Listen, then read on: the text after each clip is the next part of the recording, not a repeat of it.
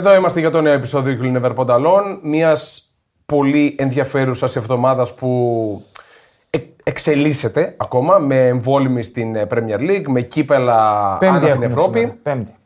Πέμπτη έχουμε σήμερα. Γενικά μας πηγαίνει καλά αυτή η εβδομάδα από ποδοσφαιρικής άποψης, με ωραία παιχνίδια στην Premier League.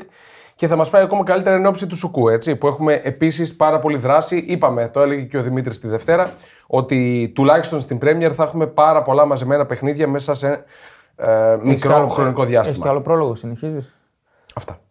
Αυτά. Τι κάνετε, πώς είστε? Καλά, αγγίζουμε 650 ψήφους. Ναι, έχουμε μείνει όμως κολλημένοι εκεί πέρα και δεν μ' αρέσει. Να πάει 700. Ναι, να πάει 700, να δούμε το 7 μπροστά. Like number 7. 5 αστέρια, το βρίσκετε μέσα στο Spotify και το κάνετε. Ναι. Bet365 την ευχαριστούμε και βλέπω εδώ ήδη αποδόσεις. Υποστηρίκτρια αυτού του podcast. Για το Σουκού, θα τις πούμε και μετά. Περιεχόμενα. Με Premier League θα ασχοληθούμε. Θα μας πεις και εσύ στα κύπελα εκεί τι έγινε. Έγιναν κάτι ωραία πραγματάκια στη Γερμανία. Ναι. Στη Γερμανία γίνανε πραγματάκια Saarbrücken. Αυτό θα πω μόνο. Μετά. Αυτά. Και μετά προγνωστικά Σουκού. Σωστά. Ναι, okay. Και το pre-game του Σουκού. Σωστό. Ωραία, πάμε με Premier να ξεκινήσουμε. Ξεκινήσουμε με την Πρωτοπόρο. Από την Πρωτοπόρο, η οποία διατηρείται η Arsenal και μάλιστα έχει πάρει πλέον απόσταση ασφαλείας από την. Ασφαλείας.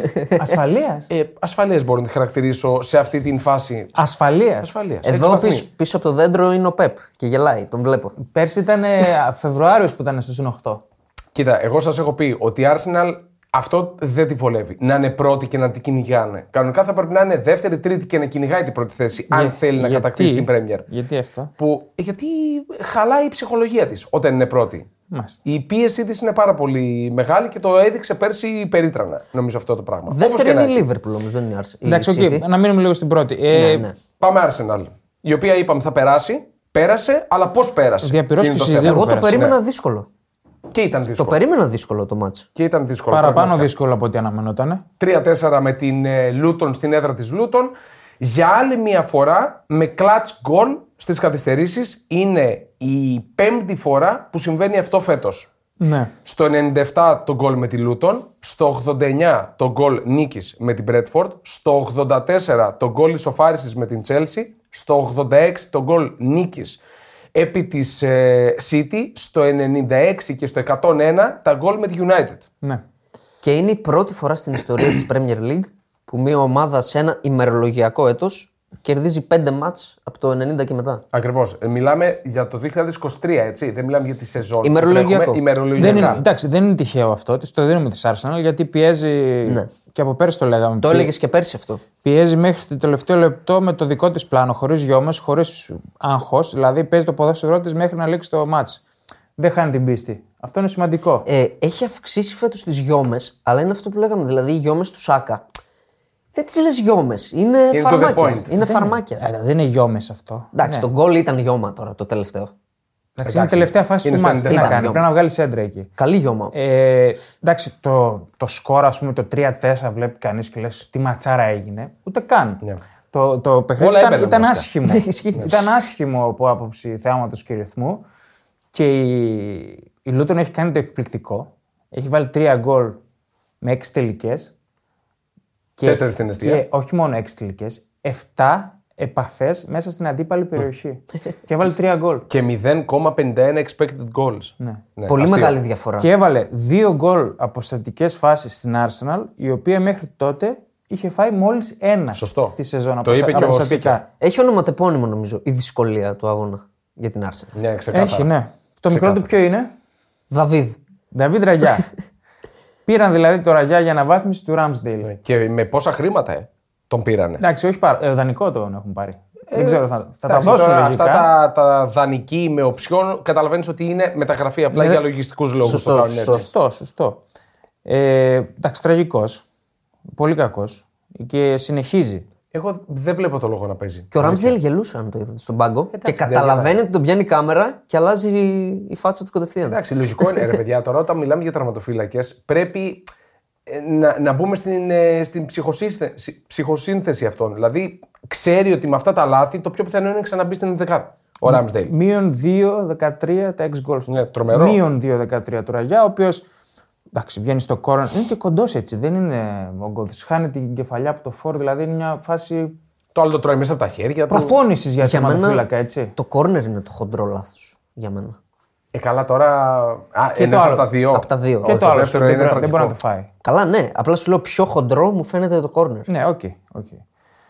Εντάξει, η Arsenal είχε επέκθεση με όρεξη. Ο Ράες είναι πανταχού παρόν. Και ο Ζεσούς ήταν πολύ όρεξάτος. Μαγική assist στο Χάβερτς. Ο Ζεσούς, ο οποίος όποτε σκοράρει, δεν χάνει στην Premier League.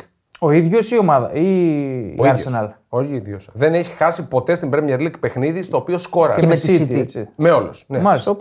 Φοβερό στατιστικό αυτό για τον Ζεσούς. Η Arsenal έχει θέμα στο τέρμα. Δηλαδή δεν είναι ότι και ο Ramsdale όταν μπαίνει είναι μαγικός. Για μένα ο Ramsdale συνολικά. Σαν τερματοφυλακάς, ειδικά μετά την περσινή σεζόν που ήταν εκπληκτικός, για μένα αυτός αξίζει να είναι βασικός. Απλά άλλο θέλω να σου πω. Εκεί έχει θέμα η Arsenal. Δεν έχει ούτε Έντερσον, ούτε Άλισον. Έχει πρόβλημα. Ναι, δεν στεριώνει στο τέλος. Τον top class δεν τον έχει. Ναι. Αυτή είναι η αλήθεια. Αλλά νομίζω ότι ανάμεσα στους δύο και με ό,τι έχουμε δει μέχρι στιγμής, οφείλει να παίζει ο Ramsdale. Δηλαδή αυτός πρέπει να είναι βασικός και ο Ραγιά να έρχεται από τον πάγκο όποτε χρειάζεται. Ναι, εντάξει, και ο τέτοιος και ο Ramsdale τα κάνει τα λάθη του. Δηλαδή, θυμηθείτε στο 2-2 με τη Fulham, ας πούμε, φέρει ευθύνη. Οκ. Είναι ένα θέμα αυτό τώρα. Πέρυσι πάντως ήταν πολύ καλός. Πολύ σταθερός ο Ramsdale. Δηλαδή, έδωσε βαθμούς. Σταθερός, οκ. Και εκεί τότε έκανε τις γκέλες του. Απλά νομίζω τα πόδια για αυτό τον πήρε το Ράγια, αλλά δεν δίνονται με τα πόδια ο Ράγια. Οπότε έχεις δίκιο με αυτό. Δεν νομίζω ότι χρειάζεται να παίζει. Αυτά με την Arsenal. Να πω τρίτο γκολ σε 4 μάτς για τον Kai Havertz. Εγώ οφείλω να τα αναφέρω γιατί. Όχι, εντάξει, είναι σημαντικό. Εγώ τον πιστεύω τον Χάβερτ. Μου αρέσει από τον Χάβερτ. Όχι, δεν τον πιστεύω, αλλά εντάξει, και κάτι κάνει. Εγώ του το δίνω, τον γκολ δεν μου λέει τίποτα. Εμένα μου λέει. Γιατί. Τρυπώνει, πλασάρισμα, ωραίο. Μου άρεσε ότι είχε ένταση στα χαβ. Δηλαδή έκανε μονομαχίες, κέρδισε μπάλες. Εκεί αυτό μου άρεσε ότι έκανε. Είχε πετύχει μόλις ένα γκολ στα προηγούμενα 30 παιχνίδια του σε όλες τις διοργανώσεις με Arsenal και Τσέλσι. Ο Αρτέτα τιμωρήθηκε για excessive celebration. Λόγω έντονου πανηγυρισμού στο 4-3. Τραγωδία. Τον έχουν λίγο στο μάτι του Αρτέτα. Με τις δηλώσεις που έχει κάνει, τον έχουν λίγο στο μάτι, νομίζω. Και ο Σάκα, 200η εμφάνισή του με την Arsenal. Ναι, ναι. Είναι ο νεότερος ποδοσφαιριστής που φτάνει αυτό το νούμερο μετά τον. Το έχουμε ξαναπεί. Φάμπρικας. Να πούμε ότι Σάκα, 11 assist, πρώτος στα 5 μεγάλα πρωταθλήματα στην Ευρώπη. Φοβερός. 11 assist. Σε όλες τις διοργανώσεις. Σε όλες, υποθέτω, ναι. Στην Premier δεν είναι. Ναι. Και Μπάρκλεϊ σκοράρει στα γενέθλιά του και γίνεται ο δεύτερος παίκτης στην Premier League αυτή τη χρονιά που σκοράρει τη μέρα γενεθλίων του. Ήταν πολύ καλός. Ο άλλος ήταν ο Αβωνίγη της Forest, οι οποίοι και οι δύο στα γενέθλιά τους σκόραραν σε μάτς που έχασαν από την Arsenal. Αυτά είναι τα ωραία της Premier. Τα στατιστικά τα ωραία. Λοιπόν, πάμε στη δεύτερη. Λίβερπουλ, που εντάξει δεν έχει πολλά να πούμε, πέρασε από την Sheffield, η οποία άλλαξε προπονητή λεπτά αφού τελειώσαμε το προηγούμενο podcast. Βγήκε η είδηση, ενώ ανακοινώθηκε η επιστροφή του Wilder το βράδυ την παραμονή του αγώνα. Εντάξει, εύκολο πέρασμα. Εγώ ένα πράγμα κρατάω από την αναμέτρηση της Λίβερπουλ. Αφενός ότι απλά είναι για τον ίδιο άνθρωπο. Χάνει πάλι ο Νούνιες τέτα-τέτ. Ναι. Και πάλι όμως ο Νούνιες βγάζει πολύ ένταση στο δεύτερο γκολ. Δηλαδή δεν παρατάει τη φάση. Πάει στη γωνία, κάνει το tackling, βγάζει την assist. Πολύ ωραία assist πραγματικά. Αν δεν είχε και αυτό, δεν θα έπαιζε καθόλου.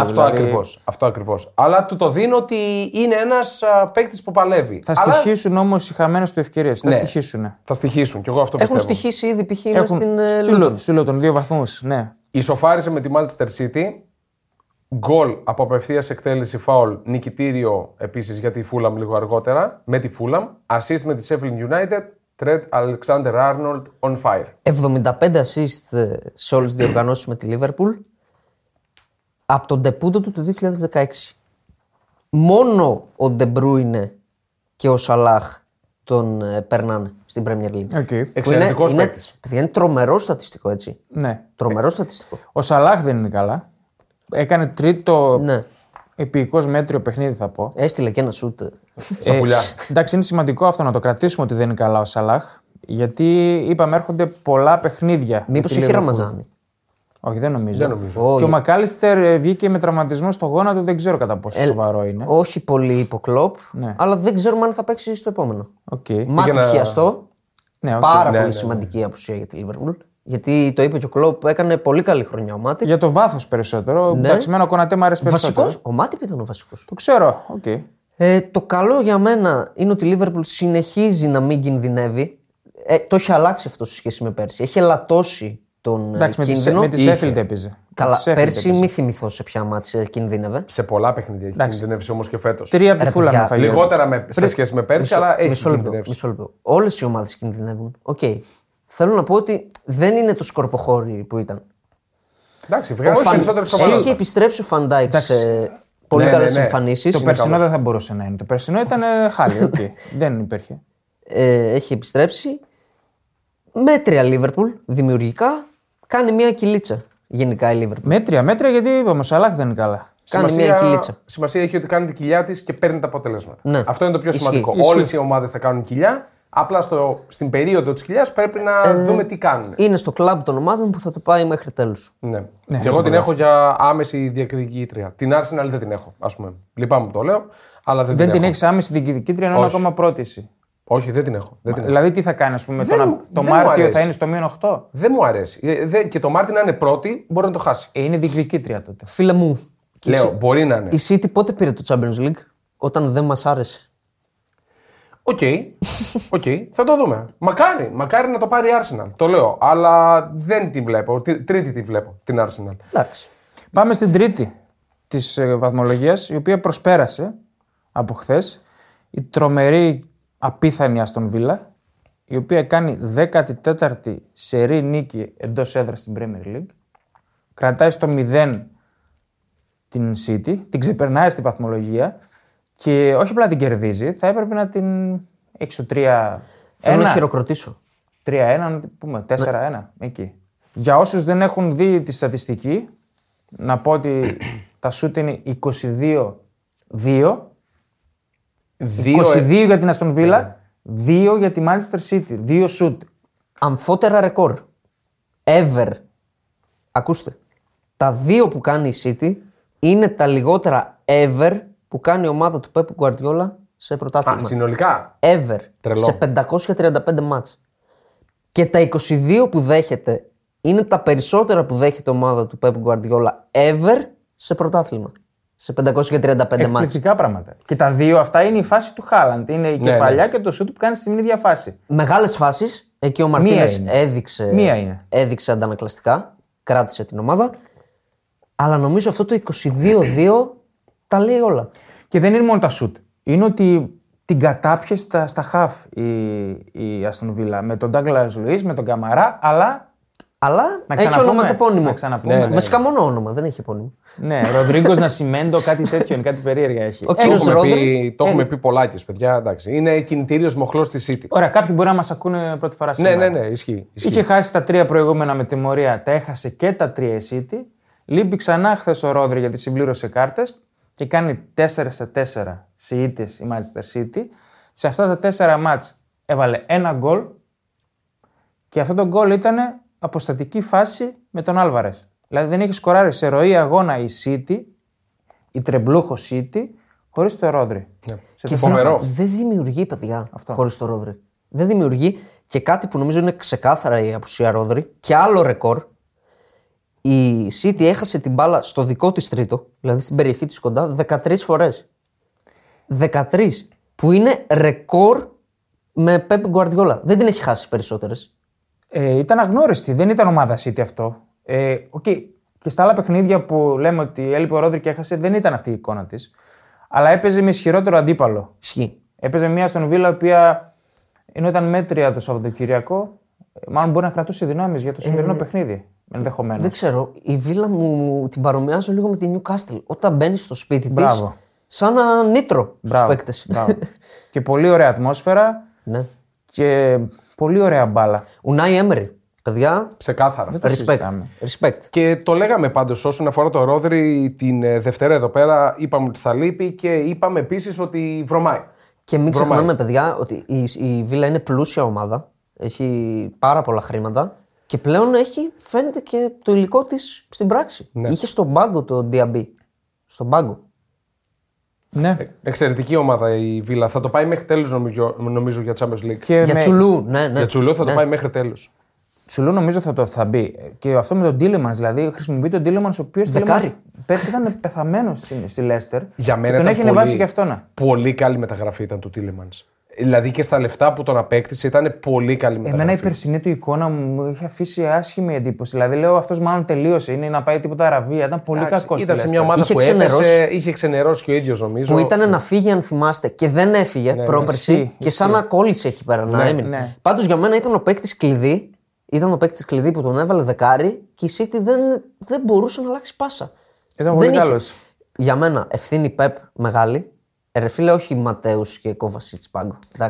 Προέρχονταν από τραυματισμό και αλλά οι δύο. Μπορεί να μην είχαν. Νομίζω έχει γίνει πολύ φοβικός. Δηλαδή... Κοίτα, με αυτό μην είσαι επιμονός. Έρχονταν από τραυματισμό και οι δύο. Μπορεί να μην μπορούσαν να βγάλουν πολύ χρόνο. Κάποια στιγμή δεν θα δούλευε τώρα το Akanj, Stones. Οκ. Για Kovacic μην μιλήσω ξανά, τα έχω πει. Δεν είναι αυτό το επίπεδο. Απλά είναι και λίγο παράτερο να βλέπεις City να έχει μέσα Ρούμπεν Ντίας, Γκβάρντιολ, Ακάντζι, Στόουνς. Δηλαδή έχει 4-5 στόπερ μέσα. Στα χαφ έπαιζε δηλαδή με Ακάντζι, Στόουνς. Στα χαφ. Με Ακάντζι, Στόουνς και Λιούις, τον πιτσιρικά. Παράτερο. Εντάξει, δεν είχε λύσεις γιατί έλειπε και ο Ντοκού και ο Γκρίλης. Ναι. Απλά δεν αποτελεί δικαιολογία για μένα αυτό το πράγμα. Ειδικά για τη City. Για τη City λέω. Όχι, η δικαιολογία μπορεί να αποτελέσει για μία ήττα μέσα στην Aston Villa. Αλλά η εικόνα της ήταν προβληματική. Μπράβο, ναι. Και ο Χάλαντ πρέπει να αρχίσει να ξελασπώνει και λίγο. Ναι, εντάξει, οκ. Ξέρεις ότι θα πας χωρίς Rodri, θα πας σε μια άντρα που θα πιεστείς πολύ. Πρέπει να το κάνεις γκολ εκεί. Ναι. Ένα πρέπει να το κάνεις. Και ειδικά με το κεφάλι, το έχουμε ξαναπεί, δεν είναι φωνιάς με το κεφάλι. Όχι, πρέπει να βελτιωθεί. Ήταν αδύναμη η κεφαλιά. Δεν ήταν πολύ γωνία. Πάρε, μπλόκαρε. Πάρε, διώξε. Μάλλον, να το πω έτσι. Ωραία. Η Tottenham παίζει σήμερα. Έχει την ευκαιρία να πιάσει τη City στους 30. Μας βρωμάει το μάτς. Όχι. Και ακολουθεί στην έκτη θέση η United. Δεν θα πεις με ποιον παίζει τότε. Μόνη της. Με τη West Ham. Λονδρέζικο ντέρμπι. Ένα ακόμα. Να πάμε στη United. Ναι. Πάμε. Θα ξεστομίσω μια κουβέντα την οποία δεν περίμενα να την ξεστομίσω. Φέτος ή γενικά. Φέτος. Ωραία. Τι μπάλα έπαιξε αυτή η United. Ναι. Τι μπαλάρα έπαιξε. Τι μπαλάρα έπαιξε η United ή πόσο κακή ήταν η Chelsea. Νομίζω το πρώτο. Αμφότερο. Αμφίδρομο είναι αυτό. Το να φέρνει το άλλο. Σωστό. Απλά το παράπονο μου είναι ότι έπαιξε over 3 ναι. Και δεν το πληρώθηκα. Πήγα void. Δηλαδή απλά εύκολα. Από το ημίχρονο να βγει. Ναι. Τα 6 γκολ του αγώνα είναι 4-17 για τη United. 4-17 έτσι. 0-75 το πέναλτι βέβαια. Οκ. Και 1-52 η Chelsea. Εγώ το έχω 4-07 όπτα. Okay. Εδώ λέει πάντως το 4-07 είναι το δεύτερο μεγαλύτερο φέτος μετά το 4-12 της Chelsea απέναντι στην Tottenham. Και εμένα μου φαίνονται λίγα γιατί το μάτς ήταν ροντέο. Ήταν απίστευτος ο ρυθμός. Αλλά η United ήταν πολύ καλύτερα. Δηλαδή μετά από ένα πρώτο τέταρτο που είχε τρύπες πίσω. Κυριάρχησε και νομίζω ο Άμραμπατ ήταν το κομβικό. Το Σκοτ Άμραμπατ δούλεψε. Στην αρχή μπήκε, έκανε κάποια λάθη ο Άμραμπατ, μετά ανέβασε τροφές και κέρδιζε πάρα πολλές μπάλες. Και έβγαινε συνέχεια στη μετάβαση. Η United ήταν πάρα πολύ καλή. Βέβαια πάλι όμως κόντεψε να την πληρώσει. Υπήρχε στο 35 αυτά που χάνουν ο Jackson και ο Μούντριχ. Μια κανονική παίκτες, ένα από τα δύο θα τα βάζανε. Και αυτή έχασε πάρα πολλά. Ναι, θέλω να σου πω, όσο καλά και να παίξει μπροστά. Πάντα κινδυνεύει με τη μεσοαμυντική της λειτουργία. Δηλαδή σε τέτοιο μάτς που είναι όλο δικό της, κινδυνεύει εκεί. Εντάξει, ρίσκαρε ρε παιδί μου, έπαιξε πολύ επιθετικά. Okay. Της το δίνω αυτό, δεν με ενοχλεί. Δηλαδή ότι αν κάνει να βάλεις για 6 γκολ, okay. Μπορεί να έχει φάσει κι ο άλλος να σου φάει 2-3. Έπαιξε πολύ επιθετικά. Πολύ... Θέλει ένα φορ να τα σκοτώνει λίγο. Ο Χόιλουντ δεν. Δυστυχώς. Εντάξει, συνέβαλε στην δημιουργία, έσπασε κάποιες μπάλες ωραία, αλλά δεν είναι. Αρχίζει να θυμίζει Νούνιες ο Χόιλουντ. Όχι, εντάξει, ο Νούνιες είναι χειρότερος. Παίζει λίγο ξύλο και λοιπά, τα κάνει όλα, αλλά τον γκολ δεν. Εγώ με τον Καρνάτσο είχαμε επιφύλαξη μετά το ψαλιδάκι ότι θα πάρουν τα μυαλά του αέρα και θα γίνει τελείως γιούχο. Το ξαναπροσπάθησε, πάντως. Ναι, αλλά ήταν πολύ καλός. Ήταν πολύ καλός. Και Και ο άλλος που με εξέπληξε πάρα πολύ ήταν ο Άντονι. Όχι ότι έκανε τίποτα ιδιαίτερο. Τα τρεξίματά του, το πόσο πάλευε. Η διάθεσή του. Και στο προηγούμενο μάτσι ήταν που τον είδα. Πολύ διάθεση, πολύ τρέξιμο. Και που εκεί που χάνει, δεν θυμάμαι ποιος παίκτης, χάνει μια σπουδαία ευκαιρία της United και πάει, τον σηκώνει. Πάει ο Άντονι και τον σηκώνει. Μπράβο. Ναι, σαν να γύρισε το κουμπί. Άλλαξε και το μαλλί, το έκανε ανθρώπινο. Καλά, παίζουν ρόλο κι αυτά. Όλα παίζουν ρόλο. Και έπαιξε αυτή την μπαλάρα η United. Και ψάχνω να δω έτσι, γιατί ρε παιδί μου έπαιξε αυτή την μπαλάρα. Και βλέπω την 11η τη, ποιος έλειπε. Ο Χάβερτς. Ποιος έλειπε από τη United και έπαιξε την μπαλάρα, που δεν καθυστερούσε την μπάλα, που δεν την κρατούσε, δεν την κολούσε, δεν πήγαινε και έπεφτε πάνω στους αμυντικούς. Αυτός που δεν θέλει να είναι εκεί. Όπως τον έπιασε η κάμερα να λέει. Και τον έπιασε η κάμερα στο προηγούμενο παιχνίδι να πάει να μαρκάρει ένα παίχτη και να παρατάει τη φάση. Στα πρώτα 30 δευτερόλεπτα. Ναι, δεν υπάρχει. Για τον κύριο Ράσφορντ λέμε, ο οποίος μπήκε στο τέλος. Εντάξει, οκ. Μπορεί να είναι μήνυμα και γι' αυτό να. Μπράβο στον Ten Hag για αυτές τις ενέργειες. Από μένα. Διάβασα τις δηλώσεις πριν τον αγώνα και λέω: έχει χαθεί η μπάλα εκεί. Γιατί βγήκε και είπε: λέει, δεν νιώθω ότι θέλουν να με φάνε οι παίκτες μου. Δηλαδή, όταν βγαίνεις. Δεν μπορείς να το πεις αυτό. Δεν μπορείς να το πεις αυτό. Το backstory εδώ. Έχουν βγει όλα τα μεγάλα μέσα της Αγγλίας, Sky Sports κλπ. Όλα. Και έχουν βγάλει ακριβές ποσοστό ότι το 50% των αποδυτηρίων το έχει χάσει. Προφανώς έχουν πηγές, παίκτες, μάνατζερ κλπ. Υπολογίζουν να έχει χάσει 10 στους 20, 50%. Καλά, είναι η αλήθεια. Εντάξει, η χθεσινή εμφάνιση όμως εμένα μου δείχνει ότι όχι. Ναι, δεν ισχύει η κάτι United τέτοιο. Απαγόρευσε την είσοδο στη συνέντευξη τύπου πριν τον αγώνα σε μεγάλα μέσα. Τα οποία πληρώνουν δις για τα τηλεοπτικά έτσι. Ναι. Τους απαγόρευσε την είσοδο, Sky Sports κλπ. Και ξέσπασμα φυσικά του Ten Hag μετά το μάτς, ότι οι παίκτες είμαστε ένα, δεν νιώθω ότι θέλουν να με φάνε και τέτοια. Αυτό καλά κάνεις και το λες, γιατί δεν συμβαίνει μόνο εδώ. Ακριβώς. Στην Ελλάδα. Όπως εξυμνήσαμε τις ερωτήσεις των δημοσιογράφων στον Ten Hag, ναι, που το ρωτάνε to the point πράγματα και τέτοια. Εντάξει, και αυτό δεν ήταν ωραίο. Όχι, δεν ήταν ωραίο, ούτε με ένα μάτς καθόλου. Από έναν σύλλογο όπως η Manchester United δεν το περίμενα. Θα έχει συνέχεια αυτή η εμφάνιση. Η εμφάνιση καλή. Δεν τρελαίνομαι. Δεν βάζει το χέρι μου στη φωτιά. Δηλαδή τώρα παίζεις με την Bournemouth το Σαββατοκύριακο. Θα έπαιζες άσο έτσι εύκολα. Σε αυτά τα μάτς τι θέλω τη United. Ναι. Σε αυτά τα μάτς. Γιατί με τους μεγάλους θα πάει καλά. Γενικά. Όχι, εντάξει. Θέλεις να δημιουργήσεις το δικό σου στοίχημα? Τότε μπορείς να δοκιμάσεις το Bet Builder της Bet365. Ποιος, πότε, πόσα. Η απόφαση είναι δική σου. Το στοίχημα είναι δικό σου. Μπορείς να κατεβάσεις την εφαρμογή της Bet365 για να δεις γιατί είναι το αγαπημένο όνομα διαδικτυακού στοιχήματος στον κόσμο. Πάμε και στην Τσέλσι λίγο. Ναι, πάμε και στη Τσέλσι. Τι γίνεται. Αυτός ο Μαρτίνες δεν θυμίζει ποδοσφαιριστή. Δεν ξέρω. Ποιος? Ο Μαρτίνες. Ο Jackson μπροστά. Γιατί νόμιζα λες τον Ρομπέρτο που ήταν δεύτερο σερί μάτς καλός. Μαρτίνες, Νίκολας Τζάκσον. Ο Τζάκσον. Τον μπερδέψεις με τον Τζάκσον Μαρτίνες. Υπήρχε. Ο παλιός, ναι, σπόρτο. Και μοιάζουν κιόλας τους ουλούπιτους. Εγώ δεν μπορώ να καταλάβω τώρα τι βλέπουν στην Τσέλσι, τι είδαν και τον πήρανε. Ή τουλάχιστον μπορεί να είδαν πράγματα, αλλά. Και στο Μούντρικ. Είναι πολύ κακός. Παιδιά, αυτά τα τελειώματα. Τουλάχιστον δεν έχει το τελείωμα, το ξέρουμε. Να πω τη γνώμη μου. Αυτά τα τελειώματα τώρα δεν είναι παικτών επίπεδου. Δεν είναι, όχι. Δεν μπορείς να παίζεις Premier League και να κάνεις αυτά τα τελειώματα. Δεν σου λέω να το βάλεις. Δεν είναι επίπεδου αυτά τα τελειώματα. Μην πέσεις πάνω στο τερματοφύλακα. Τελείωσε τη φάση. Γιατί του Μούντρικ που το κάνει και συνέχεια αυτό το πλασέ. Νομίζει ότι είναι καλό κιόλας. Εντάξει, είναι μία σκάλα κάτω. Πολλοί τσαπατσούλιδες και ίδιο. Δηλαδή, και χάσαν κι άλλα. Και η κεφαλιά εκεί στο δεύτερο ημίχρονο του Τζάκσον από τα 2 μέτρα. Ακριβώς. Στέλνει πάνω. Και όλο σε κρίσιμες φάσεις, τσαπατσούλικες, χαμηλού επίπεδου επιλογές. Ενώ βγήκανε, δηλαδή με killer παίκτες μπροστά, θα μπορούσαν να κάνουν και 0-2 στο δεκάλεπτο. Ναι. Τώρα δεν το λέω επειδή είναι στη Λίβερπουλ. Ο Σαλάχ αν έβγαινε σε 2 τέτοιες φάσεις, το ένα ήταν γκολ. Ναι, δηλαδή πέρσι, αν θυμάστε, ο Πεπ. Βγαίνει ο Σαλάχ μόνος του. Καλά, και εσύ πήγες στο Σαλάχ τώρα. Λέμε και ένας μέτριος παίκτης Πρέμιερ. Ο παίκτης της Τσέλσι πρέπει να είναι σαν τους Σαλάχ όμως. Της Τσέλσι. Όχι, δεν χρειάζεται να είναι σαν τους Σαλάχ. Να είναι σαν ένας κανονικός παίκτης να μπορεί να βλέπει την αιστεία και να μην μπλοκάρει, να μπορεί να ξέρει τι να κάνει, να τελειώσει τη φάση. Πάλι χωρίς τον Γκάλαχερ δεν δούλεψε καθόλου το κέντρο της Τσέλσι. Τους πήραν παραμάζωμα. Εντάξει, χάσανε το κέντρο πανηγυρικά. Δεν είχαν τίποτα. Καϊσέδο ήταν σε πολύ κακή βραδιά. Ο διασωθέντας ήταν ο Καϊσέτο. Κάποιες μπάλες τις έκοψε, προσπαθούσε. Ο Φερνάνδης ήταν άφαντος. Τραγικός. Εντάξει, δεν υπήρχαν και οι βοήθειες από τους εξτρέμους. Δηλαδή, ο Μούντρικ δεν ήταν ότι απλά τα είχαν μπροστά, δεν βοηθούσε και πίσω. Δηλαδή, ένα μαύρο χάλι η Τσέλσι. Εγώ κρατάω για ένα ακόμα παιχνίδι. Απλά τον έχω στοχεύσει και αυτόν, τον Σάντζεθ, μάλλον που είναι Ισπανός. Τον goalkeeper, ο οποίος ήταν πάρα πολύ καλός. Και πάλι. Πιάνει το πέναλτι. Ναι. Πιάνει τη διπλή ευκαιρία του Μακτόμινεϊ. Εντάξει, τι να σου κάνει. Είναι καλό ότι ανεβαίνει ο τραυματοφύλακας της που εγώ δεν τον είχα σε καμία εκτίμηση. Σε καμία και νομίζω είναι συγκυριακό ότι έκανε αυτές τις εμφανίσεις. Ναι, δύο σερί απλά. Okay. Εντάξει, μπορούμε να το κρατήσουμε αυτό. Είναι επικίνδυνο στα corner. Θυμάμαι το μάτς μέσα στη Νιουκάσλ που δύο φορές πάει και κοπανά πάνω σε δικούς του αμυντικούς και ζητάει φάουλ και εξαφανίζεται από την αιστεία.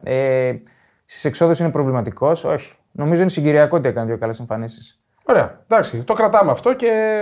Δέκατη θέση. Δέκατη η Chelsea. Ναι, ανησυχητικά σημάδια για τον Ποτσετίνο ναι. Που πήγε να ανέβει λίγο ομάδα και κάνει τέτοιες εμφανίσεις και μέσα στην Newcastle και τώρα στην United. Γιατί το 2-1 είναι μακιγιάζ. Είναι να φάει 5-6 γκολ έτσι, χωρίς υπερβολή. Παιδιά, δέκατη θέση με το budget της Chelsea είναι για φυλακή τώρα. Εντάξει, όλα έχουν ένα όριο. Εντάξει, είναι οι εμφανίσεις περισσότερο. Και στο μείον 11 από την τετράδα. Αυτό να το πούμε γι' αυτό. Είναι ανεπίτρεπτο. Ναι, είναι ανεπίτρεπτο για θέμα budget. Για τα χρήματα που ξοδεύτηκαν το τελευταίο 1,5 χρόνο συνολικά είναι ανεπίτρεπτο. Δηλαδή να είσαι στο μείον 6 από την Brighton που έχει χάσει τους καλύτερους παίκτες και οι άλλοι μισοί είναι τραυματίες. Κάτσε, κάτι. Απλά η Chelsea είναι ένα πολύ καλό παράδειγμα ότι όσα χρήματα και αν δώσεις. Σαν σύλλογος. Αν δεν έχεις προγραμματισμό, ναι. Θα πάνε στράφη. Ισχύει. Ναι, και είναι σαν αντιπερισπασμό με τη City που λέμε καλά τα λεφτά, αλλά υπάρχει και ο αρχιτέκτον. Αυτό είναι το επιχείρημά μου. Ότι λέτε για τη City ότι με τις παραβιάσεις και αυτά πήρε όλα τα πάντα. Είναι και άλλες ομάδες που ξοδεύουν σωστό. Τόσα και δεν κάνουν ομάδες. Σωστό. Πάμε παρακάτω, τι έχουμε. Πάμε Brighton.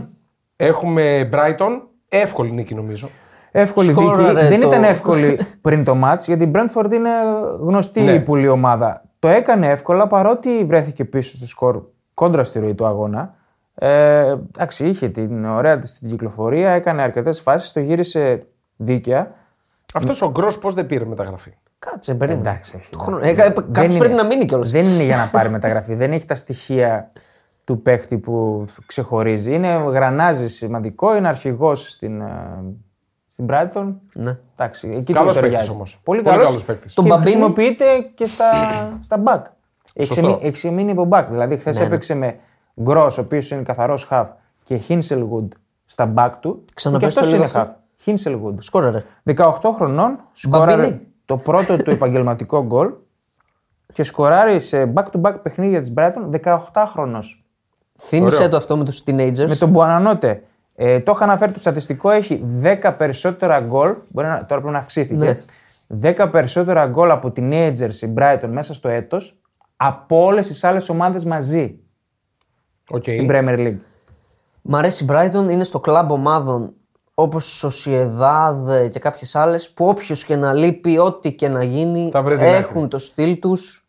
Εντάξει, παίζουν την μπάλα τους. Έκανε και κακά παιχνίδια το τελευταίο διάστημα. Αναπόφευκτο με αυτές τις απουσίες. Ναι.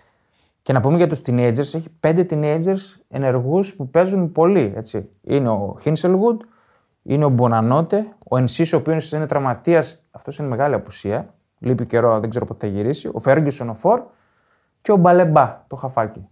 Και ο Ferguson πάνω που είχε ξεκινήσει να σκοράρει κιόλας. Εντάξει, παίζει ο Ferguson, απλά νομίζω επειδή είναι και πιτσιρικάς δεν μπορεί να παίζει συνεχόμενα παιχνίδια. Θέλει διαχείριση δυνάμεων. Την είχα πει την άποψή μου, δεν τρελαίνουμε με το Ferguson. Όχι, εμένα μου αρέσει πάρα πολύ ο Ferguson. Να πω την αλήθεια. Τα τελειώματά του και δεν είναι ιεροσυλία, θυμίζουν Kane. Και θυμηθείτε που ήταν ο Kane στα 19 του. Ισχύει, ναι. Δεν ήταν σε αυτό το επίπεδο.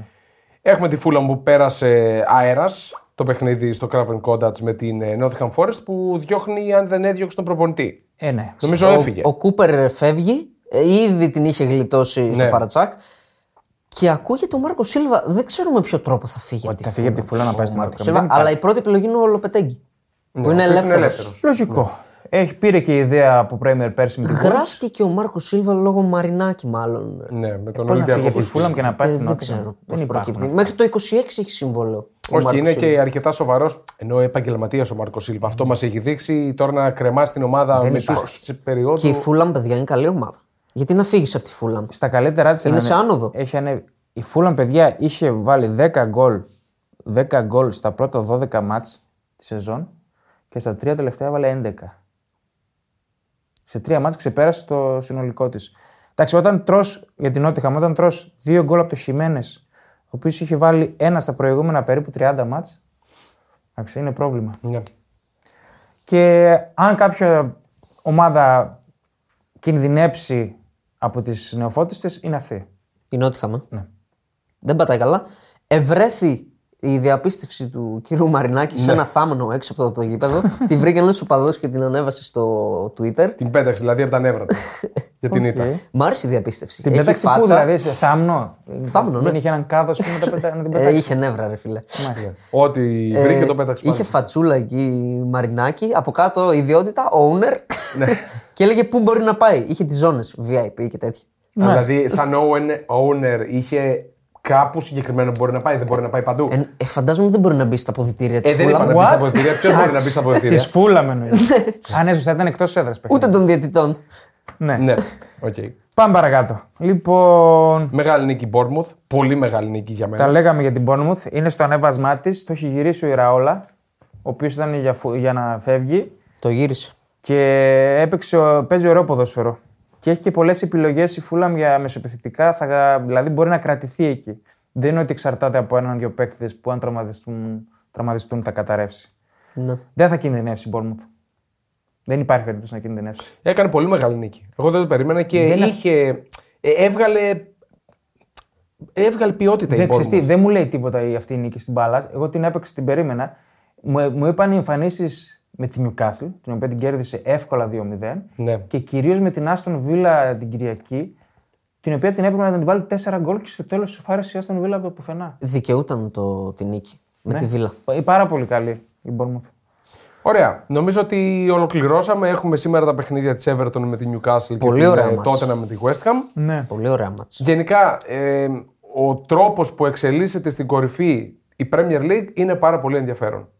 Εντάξει, είχε και ωραίο θέαμα χθες. Ήταν ωραία τα μάτσα. Ναι. Για μεσοβδόμα διαγωνιστική είχε πολλά γκολ. Σούπερ ρυθμός. Κοιτάξτε, ήταν ωραία. Όσο η City δεν αρχίζει το σερί, θα έχει ενδιαφέρον. Απλά εκεί αρχίζει αυτό το Φεβρουάριο, εκεί Μάρτιο. Που θα επιστρέψει και ο De Bruyne. Ναι, είναι και αυτό. Είναι και αυτό. Ναι. Ωραία. Πάμε να πούμε την εντεκάδα που βγάλαμε, τις αγωνιστικές. Ναι, βγάλαμε μία, τις εμβόλυμες. Οκ, λείπουν δύο μάτς, σημαντικά μάτς. Αλλά οκ, θα τη βγάλουμε. Ναι. Στο τέρμα ο κορυφαίος μακράν κύπερ με τα πόδια στον πλανήτη. Μια κατηγορία μόνος του και όλοι οι άλλοι. Ο Έντερσον. Ναι. Για δεκάρι είναι ο Έντερσον. Ναι, πραγματικά. Ναι, ισχύει. Δηλαδή είναι μια πάσα, τώρα δεν θυμάμαι, στο πρώτο ημίχρονο, μια κάθετη ανάμεσα στην πίεση που βγάζει. Δεν υπάρχει άλλος θεματοφυλάκης να κάνει μια πάσα. Μια ερώτηση. Επειδή ο Πέπ αρχίζει βάζει τα στόπερ κέντρο, μήπως να σκεφτεί και τον Έντερσον. Ναι, θα μπορούσε να το βάλει. Δηλαδή από τον Akanj. Πόσο χειρότερο θα είναι. Πιο ποιητικός πρέπει να είναι. Ναι. Λοιπόν, αριστερά ο Ντίν της Aston Villa. Ήταν παντού, ανέβαινε συνέχεια. Στα στόπερ θα βάλουμε τον Maguire, ο οποίος ήταν καλός. Έκοψε... Player of the month. Νοέμβριο. Παίκτης του μήνα στην Premier League. Ακριβώς. Ναι. Να το πούμε αυτό. Ναι, εντάξει, ήταν σε αυτά τα εύκολα θεωρητικά μάτς, αλλά. Εντάξει, ψιλοτρόλ είναι όλο αυτό. Εντάξει. Φίλε, έχει πάρει μεγαλύτερο hate από ό,τι δικαιούται. Ναι, δεν είναι για παίκτης του μήνα στην Premier League. Εντάξει. Υπερβολή. Μαζί του ο Σενέση της Bournemouth, ο οποίος έκοψε πολλές φάσεις και σκόραρε το πρώτο γκολ της Bournemouth φέτος με το κεφάλι στη σεζόν. Okay. Και το πρώτο από corner. Δεν είχε βάλει. Ενδεικτικό και αυτό ότι παίζει πολύ σε open play. Δεξί μπακ ο Γκρος, που δεν είναι δεξιμπάκ, αλλά μπαίνει εκεί και βοηθάει πολύ, σκόραρει και αυτός. Στα χάφ η τριάδα μας είναι ο Ράις της Arsenal. Με το clutch goal. Εκτός από τον goal ήταν δυνατός. Ο Λουίς της Aston Villa που ήταν κυριαρχικός επί της City. Και ο Μακτόμινε φυσικά, ο οποίος είναι και MVP της αγωνιστικής. Έτσι, με τα δύο goal. Ναι.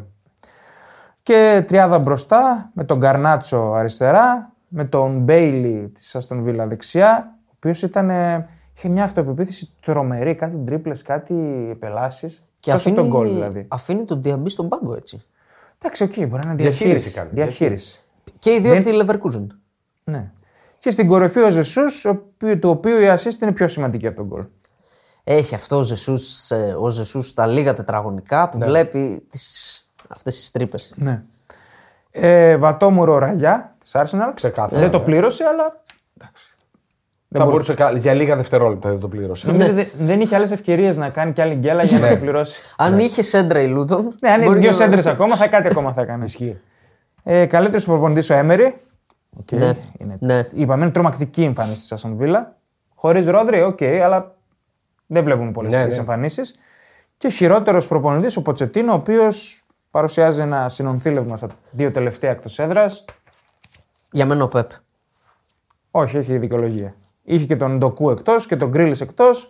Κάνε ρε φίλε 5 σουτ, μην κάνεις δύο. Ναι, πραγματικά δηλαδή, τα 2 σουτ είναι πολύ χαμηλά. Από το 12 πότε έγινε η φάση. Μετά από εκεί δεν έκανε ούτε μία προσπάθεια. Πολύ κακή η σειρά. Καλά, okay. θα γίνουν και κακές εμφανίσεις. Εντάξει, δεν είναι άτρωτη. Στην Premier League παίζει. Αλλά ναι, ήταν πολύ άσχημη η εικόνα της. Πάρα πολύ άσχημη. Εγώ θα πω ότι ήταν πάρα πολύ καλή η Άστον Βίλα. Ήταν, εννοείται. Πάρα πολύ καλή. Σύμφωνα. Πάμε στα. Πάμε λίγο Γερμανία πολύ γρήγορα. Ναι. Είχαμε κύπελο μεσοβδόμαδα. Και θα πούμε μετά τις Premier τα επόμενα. Ναι. Τα pregame. Leverkusen πέρασε από την Paderborn. Οκ, έβαλε πάλι γκολ ο Boniface. Αλλά είχαμε τώρα τον τραυματισμό του Florian Wirtz. Ο οποίος το έβλεπα live, βγήκε σφαδάζοντας. Είναι επιβεβαιωμένο ότι είναι αχίλιο. Όχι, είναι στον. Λέγανε ότι είναι στον αχίλιο. Μετά είπε ο Τσάμπι Αλόνσο είναι στον Αστράγαλο. Okay. Περιμένουμε. Ο ίδιος πάντως είπε, γιατί έρχεται και πολύ σπουδαίο παιχνίδι με τη Stuttgart, ότι είναι ανοιχτό. Παίξει. Οπότε δεν μιλάμε για μια πολύ σοβαρή. Okay. Δεν το ξέρεις. Δεν έχει γίνει εξέταση. Μου είπες για αχίλιο εσύ. Οι πρώτες ενδείξεις είπαν ότι είναι στον αχίλιο ο τραυματισμός. Μετά είπε ο Τσάμπι Αλόνσο για τον Αστράγαλο. Ένα ευχέλιο για τον Βίρτς, παιδιά, όποιος ξέρει. Ένα παιδιά να γίνει ένα θαύμα, μην πάθει κάτι. Τίποτα. Μια εβδομαδούλα έξω είναι ο Αστράγαλος. Δεν βλέπω κάτι. Τώρα, είμαι στο Κίκερ, δεν βλέπω κάποια νεότερη ενημέρωση. Δεν έχει βγει. Και κρίμα που. Δεν πρέπει, είναι πολύ κρίσιμος παίκτης για αυτό που παίζει. Για το παγκόσμιο ποδόσφαιρο είναι κρίσιμος παίκτης. Είναι ένα εκπληκτικό ταλέντο που πρέπει να τον θαυμάσουμε, να τον χορτάσουμε. Μην τον βάζεις ρε τσάμπι τώρα σε αυτό το μάτι. Εντάξει, το κύπελλο στη Γερμανία είναι πολύ σημαντικό και είναι μια πρώτης τάξης ευκαιρία για να πάρει κύπελλο. Αυτό, περισσεύουν τα κύπελλα στη Leverkusen, δηλαδή. Χωρίς την Bayern, χωρίς πλέον την Dortmund. Η Dortmund αποκλείστηκε από τη Stuttgart. Δεύτερη σερί ήταν στην έδρα της Stuttgart, σε αυτή τη φορά με 2-0. Με γκύραση να σκοράρει πάλι και τον Σίλας.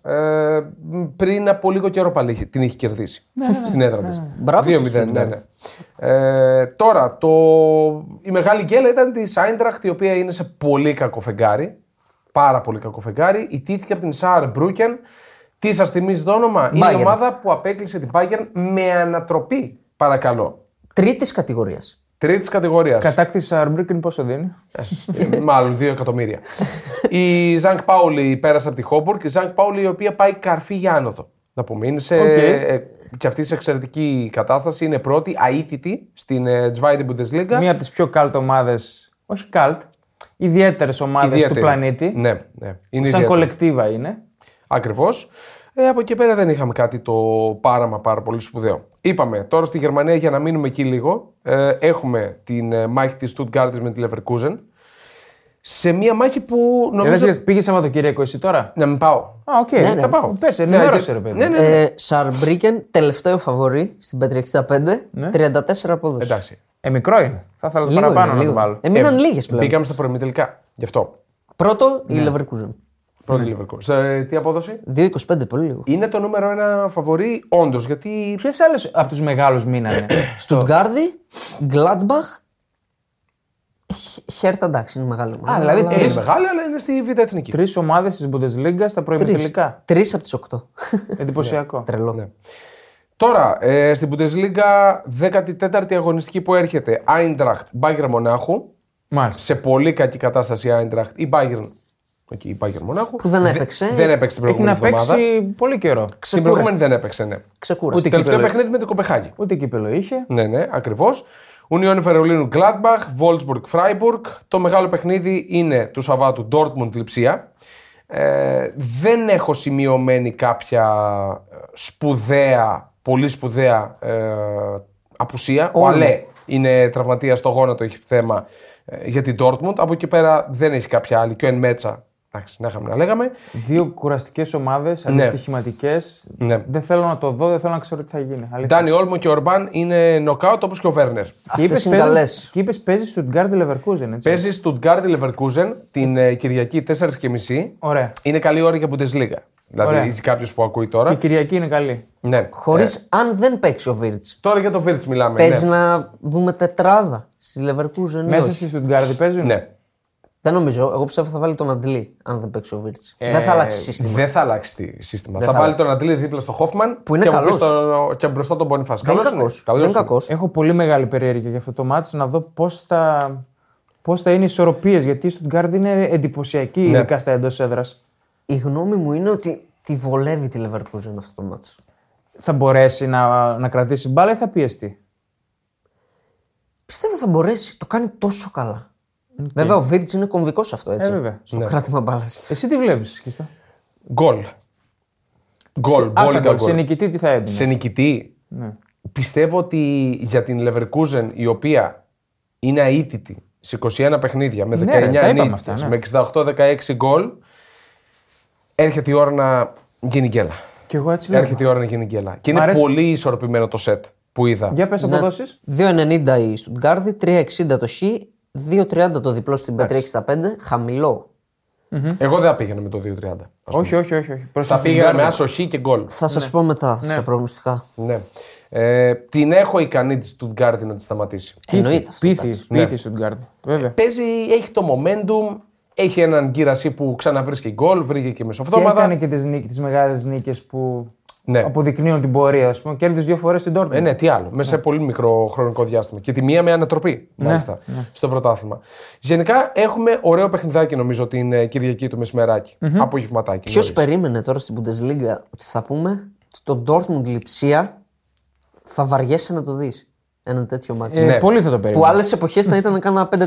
Βέβαια είναι μάτς τετράδας, έτσι. Η Λειψία είναι τέταρτη με 26, η Dortmund είναι πέμπτη με 25, Leverkusen πρώτη με 35, Bayern δεύτερη με 32, παιχνίδι λιγότερο όμως, όπως και να έχει. Τρίτη η Στουτγκάρδη με 30, η Στουτγκάρδη η οποία θα το πάει επίσης νομίζω μέχρι τέλους. Δεν βλέπω. Για τετράδα.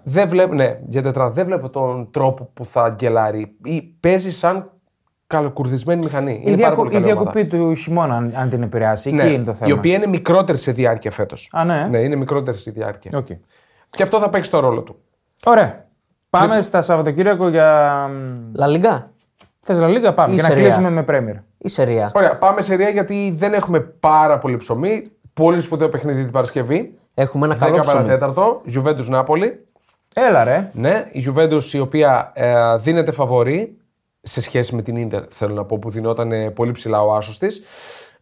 Χωρίς σημαντικές απουσίες. Για την Νάπολη λείπουν τα δύο αριστερά μπακ, ο Μάριο Ρουί και ο Ολιβέρα. Με την Νατάν, λογικά, θα πάει στα αριστερά η Νάπολη, του Βάλτερ Ματσάρη. Είδα και ένα άλλο πιθανό σύστημα. Ναι. Να παίξει με τριάδα και ένας Ζιελίνσκι. Δεν το βλέπω. Το σύστημα Ματσάρη. Ναι, το είδα. Λόγω απουσιών, γιατί λείπει και ο Ντι Λορέντσο. Μάλιστα. Πότε είναι το μάτς, Χριστό? Παρασκευή 10 παρατέταρτο, Allianz Stadium, Juventus Napoli. Τι να κάνουμε, έτσι λέγεται. Τι να κάνουμε. Εξερνάω με κάτι τέτοια. Ναι, εντάξει, είναι που δίνει το όνομα στα γήπεδα. Πολύ ωραία το χητικό που έκανες. Μπροστά. Γβαρατσχέλη, Οσίμεν και Πολιτάνο για την Νάπολη. Αναμενόμενες οι ενδεκάδας, περιμένουμε και από Αλέγκρις. Αποδόσεις πες μας. Αποδόσεις. Στην Bet365. Τι εννοείς? Μοιάζουμε bookmaker. Έχεις μέσα τον υπολογιστή. Μισό λεπτάκι. Τον έγινε να βλέπει άλλα. Ασλαμάγης βάλει πάλι τι. Πάρε. Ήθελα να σας πω κάτι άλλο. Αυτό είχα ανοιχτό μπροστά μου. Πες το. Θα το πω τώρα. Να σας πω αποδόσεις πρώτα. 2,40 Γιούβε, 3,30 Χ, 3 η Νάπολη. Η Νάπολη η οποία είναι αίτητη στα 4 τελευταία, αν θυμάμαι. Ανεξαρτήτως. Με 3 νίκες. Τελευταία νίκη της Γιούβε ήταν Απρίλιο του 21, 2-1. Ποιοι βάλαν γκολ? Ναι, καλά. Κριστιάνο. Φυσικά. Και την μπάλα. Ναι. Πέρσι πήρε το διπλό και ήταν ουσιαστικά που κλείδωσε και το πρωτάθλημα. Ναι. Έτσι. Δεν το έχει κλειδώσει. Ναι, ήταν το τελειωτικό, ας πούμε. Την είχε κάνει άνω κάτω στον Diego Armando Maradona. Ναι. Αν και είχε ισοφαρίσει. 4 είχε φάει πόσα. Είχε φάει πολλά, ναι. Νομίζω 4 είχε φάει. Νικολούτσι. Νικολούτσι Καβίλια. Ήταν εκεί που έλεγε μπας και η Juventus. Ναι. Αν κάνει κάτι μέσα εκεί μπορεί να τις βάλει άγχος. Ναι. Ήτανε. Και τις βάζει 4 και είναι σαν να τελείωσε η σεζόν. Ναι. Εκεί τελείωσε. Ήταν πολύ κοντά. Ήταν στο -1, στο -2, κάπου εκεί ήταν νομίζω. Παραπάνω, -4, -5 πρέπει να ήταν. Ήταν κοντά, όπως και να έχει. Με εκείνο το παιχνίδι διαλύθηκε όσον αφορά τις ελπίδες. Τι βλέπεις τώρα? αν πήγαινα σε σημείο. Θα τα κάνουμε μετά. Τώρα κάνουμε. Στα προγνωστικά. Έλα. Εντάξει, χοντρικά. Εγώ θα πω ένα χ. Πολύ δύσκολο. Δεν στηρίζεις την ομάδα σου, δηλαδή. Εντάξει, άλλο το στοίχημα, άλλο το τι ομάδα υποστηρίζουμε. Okay. Νομίζω ότι. Επαγγελματίας. Εντάξει, έτσι δεν είναι. Πανδύσκολο μάτς. Πολύ δύσκολο παιχνίδι. Δεν της ταιριάζει, νομίζω. Όχι, δεν θα πω δεν της ταιριάζει. Απλά τα πάντα θα εξαρτηθούν για τη Γιουβέντους από τους δύο μπροστά. Άμα είναι σε καλή μέρα ο Κιέζα και ο Βλάχοβιτς, μπορεί να βάλει δύσκολα στην αμυντική γραμμή της Νάπολης. Και ο μάγος Ραμπιό. Ναι. Τώρα έχουμε Αταλάντα Μίλαν, τοπικό ντέρμπι. Πολύ κοντά οι δύο πόλεις. Αυτό είναι πολύ ενδιαφέρον παιχνίδι, γιατί και η Αταλάντα προέρχεται από περίεργα αποτελέσματα, άσχημα, και η Μίλαν δεν πείθει. Επιτέλους νίκησε η Μίλαν. Ναι, νίκησε τη Φροζινόνε την προηγούμενη εβδομάδα, αλλά δεν είναι η ομάδα που θα σε πείσει ότι μπορεί να βγάλει διπλό στον Πέργαμο. Απλά, αν θέλει να χτίσει ένα σερί και να πει ότι μένει για το πρωτάθλημα ζεστή, πρέπει να το πάρει αυτό το διπλό. Ναι. Πρέπει να πάρει μια μεγάλη νίκη. Η Ίντερ υποδέχεται την Ουντινέζε, η Ρώμα τη Φιωρεντίνα. Αυτό είναι ένα πάρα πολύ ωραίο παιχνίδι. Πολύ ωραίο που μπορεί να ανοίξει. Μάχη τετράδας είναι αυτή. Ίντερ καθόλου. Δεν κινδυνεύει καθόλου. Από την Ουντινέζε. Ναι. Δεν νομίζω. Όχι. Ναι. Δεν νομίζω να. Η Ουντινέζε είναι έκανε καλή εμφάνιση πριν από δύο αγωνιστικές. Την προηγούμενη δεν κατάφερε να κερδίσει στην έδρα της την Ελλάς Βερόνα, που είναι πολύ κακή. Κέρδισε τη Μίλαν στο ίδιο γήπεδο. Κέρδισε τη Μίλαν. Ναι. Καταλαβαίνεις ότι να γίνει το 2-2 ή να πάρει βαθμό. Ναι. Είναι δύσκολο. Μίλα το. Το μιλάω. Πες απίθανο. Όσο θέλετε. Απίθανο είναι να πάρει. Πες ότι θα το ποντάρουμε κιόλας. Ναι. Να κλειδώσει. Για να είμαστε σίγουροι.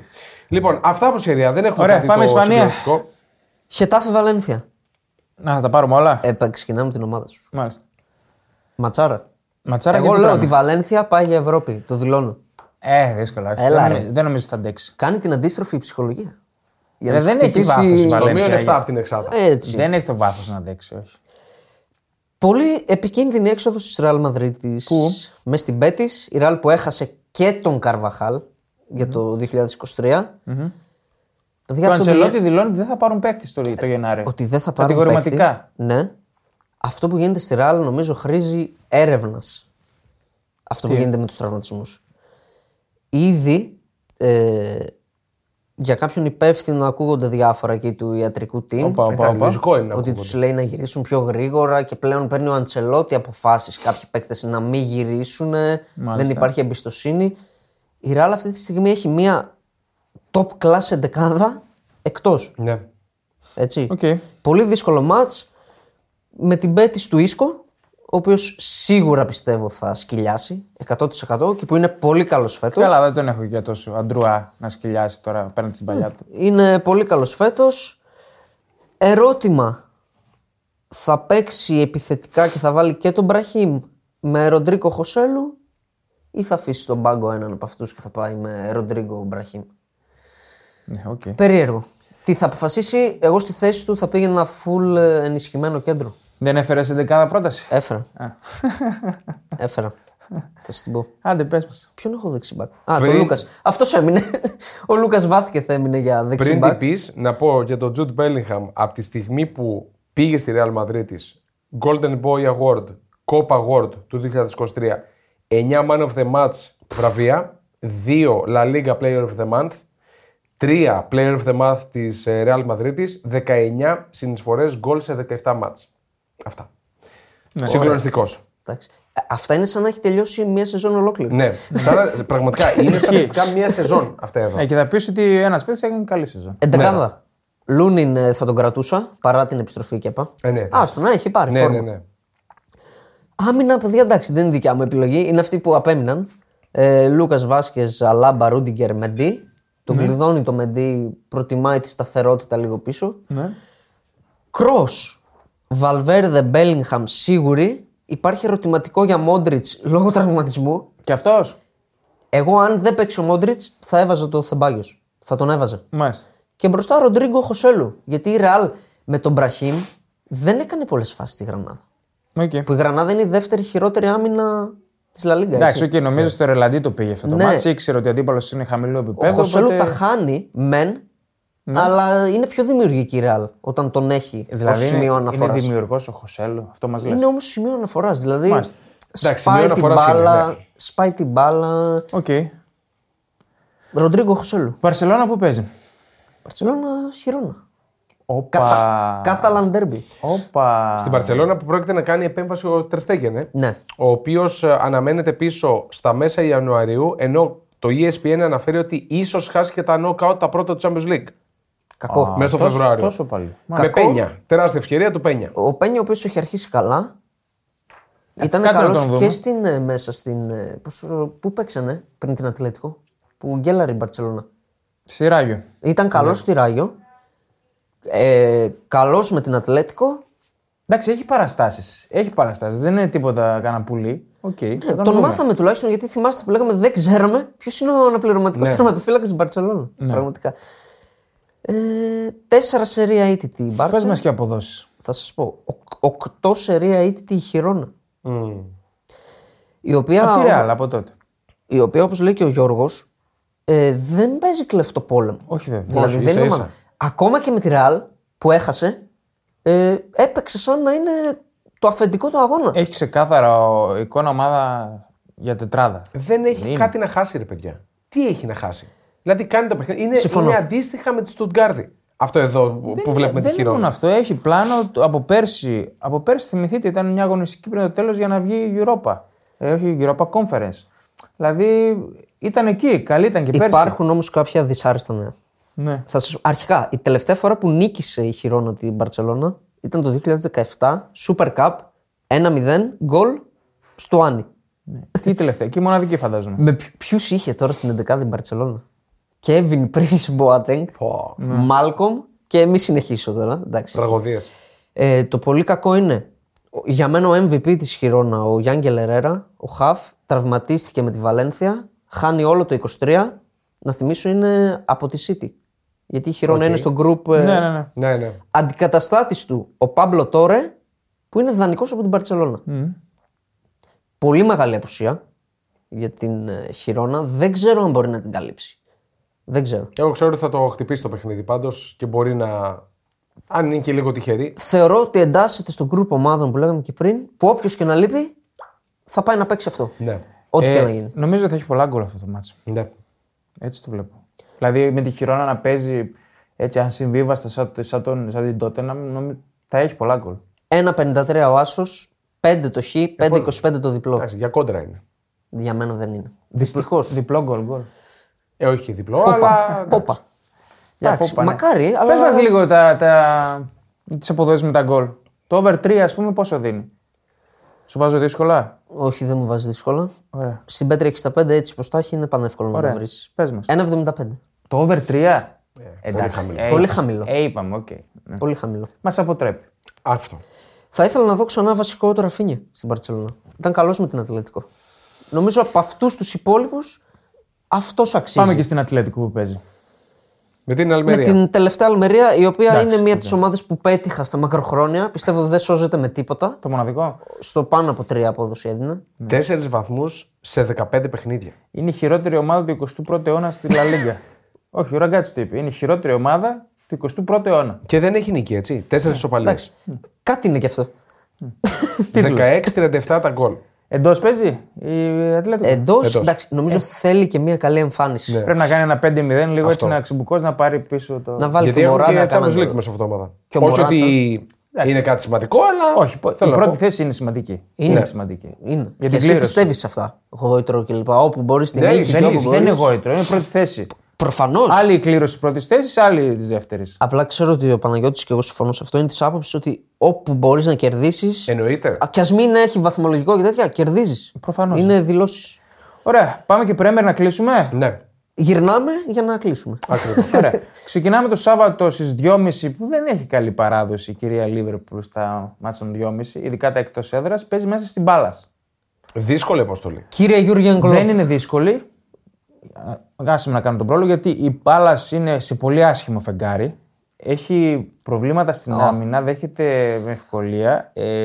Της λείπουν τα χάφο του Κουρέ, το εξάρι της ήταν βαρόμετρο. Θα χάσει όλη τη σεζόν. Χτίζεται το σκηνικό τώρα. Τον ήθελε η Λίβερπουλ τον του Κουρέ. Είναι πολύ καλός. Τραυματίστηκε χθες, είδα και ο Μίτσελ, το εξαιρετικό αριστερό της μπακ. Δεν ξέρουμε αν θα παίξει ακόμα. Ο Έζε. Αυτό σου λέει το σκηνικό στείνεται. Ο Έζε, το δεκαράκι της Πάλας, ο εξαιρετικός, και αυτός ήταν τραυματίας. Έχασε τα δύο προηγούμενα. Δεν ξέρουμε ακόμα αν θα παίξει. Και δεν είναι σε καθόλου καλή κατάσταση η Πάλας. Πιστεύω ότι αν χάσει ξανά, μπορεί να έχουμε και αποχώρηση Χότσον. Μέχρι να ξανάρθει. Την είχα δώσει. Ναι, αυτό ακριβώς. Την είχα δώσει για πτώση. Αλλά δεν προλαβαίνει. Όχι, δεν πέφτει. Έχει προβλήματα η Πάλας και τραυματισμών και αγωνιστικά. Ωραία. Εμένα με έπεισες. Για να πάω κόντρα. Κόντρα στη Liverpool. Ναι. Εντάξει, γιατί η Liverpool είναι στα καλύτερά της. Δηλαδή, αυτό λέω. Είναι μέτρες εμφανίσεις τις τελευταίες οι δύο. Μέτρες. Στο 1,55 το διπλό. Κύριε Κλοπ, τον Εντό δεν τον βγάζεις τώρα. Σε τέτοια μάτς τον χρειάζεσαι. Όχι, γενικά τον χρειάζεσαι. Πόσο μάλλον ο Μακ Άλιστερ είναι αμφίβολος, έτσι. Βγήκε με πρόβλημα. Ναι. Από το... Δεν είναι, πρέπει να παίξει, οπωσδήποτε. Ο Άλιστερ δεν γυρνάει, έτσι. Όχι. Ωραία. Εντάξει. Πάμε. Λοιπόν, εντάξει. Brighton Burnley πιστεύω θα κερδίσουμε εύκολα. Ποιοι είστε? Α, η Γλάρη. Ποιοι είμαστε, ρώτησε. Τροπή. Sorry. Και United Bournemouth. Εύκολα την Burnley. Ναι. Μην το λες. Την είδα μέσα στη Wolves. Δεν μπορούσε να κάνει μια επίθεση της προκοπής. Χτίζεται κι αυτό. Όχι.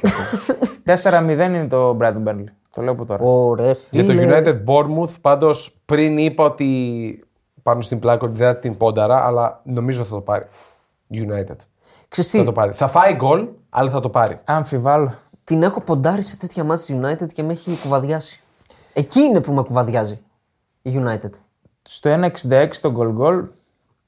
Με over 2,5 θα πάει κοντά στον διπλασιασμό. Νομίζω είναι μια καλή επιλογή. Ναι. Bournemouth έχει να χάσει από 4 Νοεμβρίου. Που έχασε από τη City. Ναι. Στα τελευταία 6 μόνο από τη City έχει χάσει. Την πήρε κάτι φορά εκεί. Είναι πάρα πολύ καλή. Θα βάλει προβλήματα. Κέρδισε τη Newcastle. Χι μαγική εικόνα με την Aston Villa. Ναι. Αυτά φοβάμαι για τη United. Δύσκολο είναι το μάτς. Δύσκολο. Εντάξει, okay, Sheffield United, Brentford, Wolves, Nottingham. Σφίγγει η Forest. Όχι ακόμα. Και κλείνουμε το πρόγραμμα του Σαββάτου με το μάτς της αγωνιστικής. Aston Villa, Arsenal. Να είχα χίλια μάτια. Στις 7.30. Εκεί να μην μπορούμε να δουλέψουμε. Αυτό είναι το κακό. Ισχύει.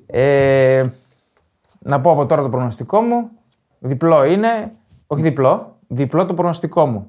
Εννοώ δηλαδή για safe επιλογή το άσο ντρόνο bet στο 2.37, για ρίσκο ο άσος καθαρός στο 3.30. Με έπεισε αυτή η Aston Villa έτσι πως έπαιξε χθες. Νομίζω θα υποφέρει και η Arsenal εκεί μέσα στις μεταβάσεις, το κέντρο. Δεν με πείθει ότι μπορεί να τα απεξέλθει με Havertz. Απλά και οι δύο προέρχονται από παιχνίδι μεσοβδόμαδο. Οπότε ίσως οι εντάσεις να είναι χαμηλότερες. Και οι δύο. Έχεις δύο ότι στην Premier ότι αντέχουν. Ναι. Δηλαδή βλέπεις την Newcastle, ας πούμε, την ίδια δεκάδα τρία μάτς και βγάζει εντάσεις. Απλά η Villa δεν είχε ταξίδι. Ισχύει. Ναι. Και έχουμε πει... Όμως εξόδεψε πολύ περισσότερη ενέργεια. Εντάξει, δεν ήταν ξεκούραστο για την Arsenal, αλλά το τρέξιμο τώρα που έκανε η Villa με τη City νομίζω είναι άλλο. Ναι, εντάξει. Ξεκούρασε τον Διαμπή όμως. Ναι. Έχει λύσεις να φέρει. 6 σερί νίκες η Arsenal. 6 νίκες η Arsenal. Είπαμε για την Aston Villa 14 σερί εντός έδρας στην Bremer. Τελευταία φορά που έχασε ήταν. Από την Arsenal. Εκείνο το 2-4 με το σούτ του Ζορζίνιο στο τέλος. Το σημαδιακό. Ναι, το σημαδιακό για το τίποτα. Όχι, γιατί λέγαμε ότι ήταν μετά το Μουντιάλ. Ναι, που θέλαμε, Φλεβάρι ήταν. Που ήταν και καλά το κάρμα στον Εμιλιάνο Μαρτίνες. Ναι, τον κράζαν όλοι. Ναι. Εγώ θα ήθελα να δω την Arsenal και πιστεύω θα το κάνει ο Αρτέτα. Δεν θα βάλει και το τρίτο χάφ επιθετικό αυτή τη φορά. Όπως έβαλε τον Τροσάρ και τον Χάβερτς. Ποιο να βάλει, Ζορζίνιο? Άμα βάλει τον Ζορζίνιο, έχει χάσει την μπάλα. Τόσο soft και αργός που έχει γίνει ο Ζορζίνιο. Θα χαθεί η μπάλα. Εδώ λείπει ο Τόμας από την Arsenal. Δεν έχει τον Πάρτι, εκεί πάρα πολύ κωμικός ήταν. Δεν ξέρω αν με Έντεγκαρ, Ράις και Τροσάρι Χάβερτς μπορεί να ανταπεξέλθει. Δεν νομίζω, ρε φίλε. Δηλαδή, ακόμα και με τη Λούτον έχανε πολλές μονομαχίες. Αυτό. Γι' αυτό ίσως βάλει το Ζορζίνιο. Αν καταφέρει να περάσει από τον Μπέρμιχαμ η Arsenal. Εντάξει, είναι τα σημάδια πολλά. Καλά, είναι πολύ νωρίς βέβαια. Είναι, αλλά το να περάσει από εκεί μέσα έτσι πως είναι η Aston Villa, έτσι πως φάνηκε την Τετάρτη. Εντάξει. Να ποντάρουμε γκολ Arsenal 90+. Λες, όχι νίκης, γκολ. Okay. Πάντως η Arsenal έχει 4 σερί νίκες επί της Villa. Ισχύει. Οι αποδόσεις για μένα είναι λάθος. Δεν θα πρέπει να είναι τόσο μεγάλο φαβορί η Arsenal. Όχι. Δεν έχει την εικόνα για να είναι 2-10 μέσα στην Aston Villa, ενώ η Aston Villa έκανε αυτή την εμφάνιση. Και όχι μόνο δεν έχει η Arsenal την εικόνα, είναι και η Villa που είναι. Ναι, είναι super. Αυτά από Premier. Εντάξει, για τις Κυριακές μην πάμε γιατί έχουμε κρεμότητες από τα σημερινά. Σωστό. Έχει όμως... Η City παίζει μέσα στη Λούτον. Αυτό να αναφέρομαι ότι παίζει να την πληρώσει καημένη η Λούτον τώρα εκεί. Να φάει κανένα. Πεντάπαλο. Μπορεί. Δεν το βλέπω εύκολο. Οκ, ναι. Αλλά νομίζω ότι θα ξεσπάσει. Με επιστροφή Ρόντρι. Είναι δυσκύλια η City στον γκολ φέτος. Δεν τα παστελώνει. Δεν ξεσπά. Ναι, δεν ξεσπά. Ναι, οκ. Αυτά. Και, θα έχουμε και τότε ένα Newcastle, θα έχουμε ματσάρα. Ναι, αλλά αυτές παίζουν και σήμερα, οπότε δεν ξέρουμε. Θα έχουμε ματσάρα. Ωραία. Να δώσουμε και κάποια σημεία για Σουκού. Ναι. Εγώ έχω anytime Chiesa για αύριο. Για πού Σουκού μάλλον. Για αύριο λοιπόν. Παρασκευή anytime Chiesa στο 4. Εντάξει, δεν μπορώ να το αφήσω. Anytime Chiesa, Juve Napoli. Στο Juve του Napoli. Και ο άλλος δεν τραβάει ο Βλάχοβιτς. Δεν τραβάει, ναι. Ο Chiesa είναι μπουκαδόρος. Νομίζω ότι μπορεί να κάνει δουλίτσα. Ρώμα Φιωρεντίνα over 2,5 στο 2,15 με τα μπούνια. Καλό. 2,15 ψηλό. Ναι. 2,15, ναι. Ευχαριστούμε την Bet365. Ακριβώς, στην Bet365 οι αποδόσεις. Ντόρτμουντ Λειψία, εγώ θα ασχοληθώ με το άσο τρονοπέτ στο 1,83. Δεν με πείθει η Λειψία. Εσύ δεν βάζεις μυαλό. Δεν βάζω μυαλό, αλήθεια λέτε. Δηλαδή θα πας να παίξεις στοίχημα τώρα στο Ντόρτμουντ Λειψία. Εντάξει, με κάλυψη. Πρέπει να είσαι άρρωστος για να παίξεις εκεί μέσα. Ισχύει. Πρέπει να είσαι άρρωστος για να ποντάρεις αυτό το μάτς. Αυτό ακριβώς. αυτό. Δεν ακουμπιέται αυτό. Ωραία. Άμα δεν ακουμπήσω αυτό, θα ακουμπήσω το goal στο πρώτο ημίχρονο στο Stuttgart Leverkusen. 3,5. 3,50. Καλό. Αυτά. Από μένα. Ωραία. Εγώ τα ανέφερα τα δικά μου. Δύο έχω από την Premier. Ακόμα είναι νωρίς. Τον άσο της Aston Villa είτε σκέτο είτε με DronoBet. Και τα goal στο Old Trafford. GG και over 2,5, over 3, κάτι με γκολ. Θα φάει.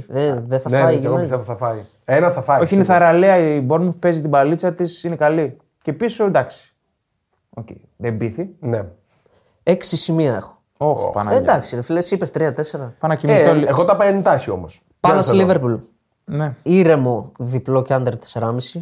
Δύο απόδοση. Συμφωνώ. Πόσο να ρίξει 0-5 δεν νομίζω. Μ' αρέσει. Κάτσε να νικήσουμε. Arsenal... Αυτό είναι το δύσκολο. Το under 4,5 είναι καλό. Villa Arsenal δεν μ' αρέσει η απόδοση, το λέω, αλλά ήθελα να πάρω θέση σε αυτό το μάτς. Ναι. Και πάμε το διπλό στο 2-10. Πριν τα λέγαμε. Παίζεις διπλό Arsenal 2-10. Ναι, τολμάω. Πότε. Θες να βάλουμε στοιχηματάκι. Όχι. Βάζω με την bet, δεν χρειάζεται με σένα. Μπαρτσελώνα Χιρόνα. Άσο και under 4,5. Under γιατί. 4,5. Σου πάει under αυτό. 2-0-5. Κουτσοχολιάζεις τώρα εκεί και πέρα. Και το 4-0 άντερ. 4,5. Θα λήξει 4-0. 3-1. Όχι 3-2. Εκεί θα πήγαινα με την Βόμπα. Με την Βόμπα θα πήγαινα εγώ εκεί. Όχι, πιστεύω θα το πάρει Μπάρτσα. Δεν μ' αρέσει η απουσία του Ερέρα καθόλου. Δεν μ' αρέσει. Γιούβε Νάπολη GG 1,80.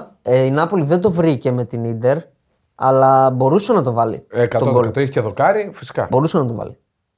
Η Μίλαν την πιστεύω. DronoBet μέσα στην Αταλάντα 2-0-5. Ωραίο. Με την κάλυψη του DronoBet. Παιδιά, αυτό που σας λέω, η Μίλαν, αν θέλει να μείνει ζεστή, αυτή την νίκη πρέπει να την πάρει. Άστα αν θέλει. Το θέμα είναι το αγωνιστικό. Τώρα μπορεί. Αυτό εντάξει, και η Αταλάντα δεν είναι τώρα. Αλλά η απόδοση είναι καλή. Πολύ καλή. Με DronoBet διπλασιασμό, πολύ καλό. Άιντραχτ Μπάγκερ, διπλό και over. 1,80. Μια χαρά. Δεν βλέπω πώς δεν θα βγει over το match. Εντάξει, μεγάλη κουβέντα λέω. Γιατί με την Πολωνία την φάγαμε. Που περιμέναμε πολλά γκολ και έλεξε 0-1. Και με την Κοπενχάγη. Πούρδε, έλεξε 0-1. Αλλά εντάξει, η Μπάγκερ έχει και καιρό έτσι να παίξει. Ναι. Να μπουν ορεξάτη. Ωραία. Ελπίζω. Λοιπόν, ολοκληρώνουμε με το. Έχω μικρά. Άιντε πάλι. Δεν μας αφήνει να φύγουμε. Καταρχάς έπεσε η Σάντος. Late goal. Το έχω στα μικρά. Αν και είναι μεγάλο. Είναι τρελό. Στα 111 χρόνια ιστορίας της, η ομάδα του Πελέ και του Νεϊμάρ, η Ιερουσαλήμ, πέφτει. Φοβερό πραγματικά. Θα φέρουμε Κώστα Σφίκα να μας κάνει επικίδιο. Ναι, ισχύει. Να πούμε για τον Σφίκα και τον Φράγκο που είναι ο παδί της United, συνάδελφοι από πάνω. Εκεί πάνω μουρμουράνε στη γωνία. Δεν είδαν τη United χθες, δεν είχαν όρεξη και χάσανε αυτή τη ματσάρα. Αυτοί είμαστε. Γιατί εγώ Liverpool με Μαμαντού Σακό έβλεπα. Η Μπάγκερ μαγειρεύει πριν πεινάσει. Ναι. Πήρε τον Θαραγώθα, όπως με διόρθωσε ο Ηλίας. Τον παίκτη που έβαλε τις δύο γκολάρες στην Μπαρτσελώνα, ναι. Στο Γρανάδα Μπαρτσελώνα. 15 εκατομμύρια. Τίποτα, κόψω χρονιά. Ναι. Πού θα τον βάλει, ένας Θεός ξέρει. Με όλους αυτούς. Εντάξει, εναλλακτική θα είναι το Κομάν και το Σανέ. Okay, θα μπαίνει από τον πάγκο. Είναι και ο Γκνάμπρι, είναι και ο Τελ. Μήπως φεύγει ο Σανέ, λέω τώρα. Οκ. Okay. Δήλωση. Από τον κύριο Εντού, το θυμάστε τον Εντού της Arsenal. Ναι. Τι θέση έπαιζε. Τον Βραζιλιάνο. Χάφη ήταν, έπαιζε και στη Βαλένθια. Ποιον είχε βάλει στο μάτι. Επιθετικός έπαιζε ο Εντού. Τι επιθετικός ρε. Όχι, ρε, χάφη ήταν. Το Βραζιλιάνο, τα λέμε, το κούτελο, το τεράστιο. Α, υπάρχει κι άλλος. Καθαρό, οχτάρι. Υπάρχει κι άλλος. Υπάρχει και επιθετικός. Εμείς λέμε το χάφ. Το χάφ που ήταν και λίγο έτσι. Ανοιχτός σε χρώμα. Τον Φρέντ, μήπως λες. Τέλος πάντων. Ο Εντού, ο οποίος ήταν χάφ, είναι διευθυντής της Arsenal. Και πρώην παίκτης της, με Αρτέτα η ίδια φάση. Ναι, ναι. 6 μήνες λέει ψήνα με τον Ντέκλαν Ράις, ο οποίος ήταν να υπογράψει αναγκαστικά στη City γιατί έδινε πάνω από 100 και έσκασε 116 η Arsenal και το καθάρισε. 6 μήνες ψήναν τον Ράις ή την ομάδα του. Δεν μπορούν να ψήνουν την ομάδα 6 μήνες. Αυτό λέω. Τον μεγάλη κίνηση που το κατάφερε η Arsenal και τον πήρε. Ο Πεπ επιτέθηκε σε Κάραχερ, Γκάρι Νέβιλ, στη γνωστή εκπομπή, τι είπε. Νομίζω ξέρουν πόσο δύσκολο είναι, γιατί έφαγε κράξιμο για την Βίλα, πόσο δύσκολο είναι να πάρεις στην Premier League 4 σερί φορές. Ο Γκάρι Νέβιλ και ο Μίκα Ρίτσαρτς δεν το έχουν κάνει, λέει, ποτέ. 4 σερί, έτσι λέει ο Πεπ. 4 times in a row. Βάζεις για τη φετινή. Μήπως. Τρίτη θα είναι. Μήπως γράφτηκε καλά εκεί. Ναι, μήπως ότι είναι δύσκολο να το πάρει και φέτος. Πριν το μάτς με την Aston Villa, πάντως, στις δηλώσεις του λέει: νιώθω ότι θα την πάρουμε την Premier League. Το είπε. Ενώ τα προηγούμενα χρόνια δεν το έλεγε. Δεν το έλεγε. Είπε αυτό και λέει: πόσο μάλλον λέει για τον Jamie Carragher που δεν την έχει πάρει ποτέ. Ισχύει αυτό. Την Premier League. Ο Γκουαρδιόλα έχει μια φάση ότι. Γιατί ασχολείται, γιατί μπλέκεται με όλα αυτά. Δεν έχει ανάγκη. Είναι βασιλιάς δηλαδή. Κράτα λίγο μια στάση αφιψηλού και μην ασχολείσαι. Πάντα κρατούσε μια στάση αφιψηλού. Τώρα μπλέκεται. Τελευταία που η ομάδα δεν φτουράει. Αυτό εννοούσε. Δεν φτουράει, εννοούσε ή έρχεται από σερί ή γκέλες. Είναι για τη City μεγάλο πράγμα. Δεν φτουράει, όχι, εντάξει, τρέμπλε έχει κάνει. Αυτό εννοούσε, την έχει πάρει 3 σερί και ότι είναι δύσκολο να την πάρει, πόσο δύσκολο να την πάρει και φέτος. 4η σερί και φυσικά απάντησε αμέσως ο Κάραχερ. Όχι, sorry, δεν απάντησε, είπε. Είπε ο Κάραχερ ότι θα την κέρδιζα, λέει, σίγουρα μία φορά αν χρειαζόταν να κάνω 115 παρανομίες. Να, αυτά τώρα. Κατηναριό. Βέβαια, εντάξει, η Αγγλία και η Premier League το έχει αυτό. Και δηλαδή, ειδικά αυτή η εκπομπή. Οι εποχές με Σερ Άλεξ Φέργκισον, με Βεγγέρ και με Αμπράμοβιτς, φυσικά που ήταν ο Μουρίνιο. Μα εκείνες ήταν εποχές τρομερές με δηλώσεις. Ζούσες για να βλέπεις τις δηλώσεις αυτών των τριών. Ναι. Ωραία. Πάνε και τα μικρά. Ναι. 5 αστέρια. Μας αξίζουν. Σχολιάκι περιμένουμε. Το λέμε μόνοι μας. Το σχολιάκι σας περιμένουμε στο Spotify. Ευχαριστούμε την Bet365 και Δευτέρα έχουμε και τσουλού. Ναι, και αύριο. Τι έχουμε αύριο. Giveaway. Α, giveaway. Το giveaway, ρε παιδιά. Μάλιστα. Τότε ένα αναδιανεμικό, θα το δείτε. Ναι. Τζάκετ αναδιανεμικό πρώτο. Με φάτσα αποστέκογλου μπροστά. Όχι, ο πετεινός είναι. Ναι. Λοιπόν, τα λέμε Δευτέρα.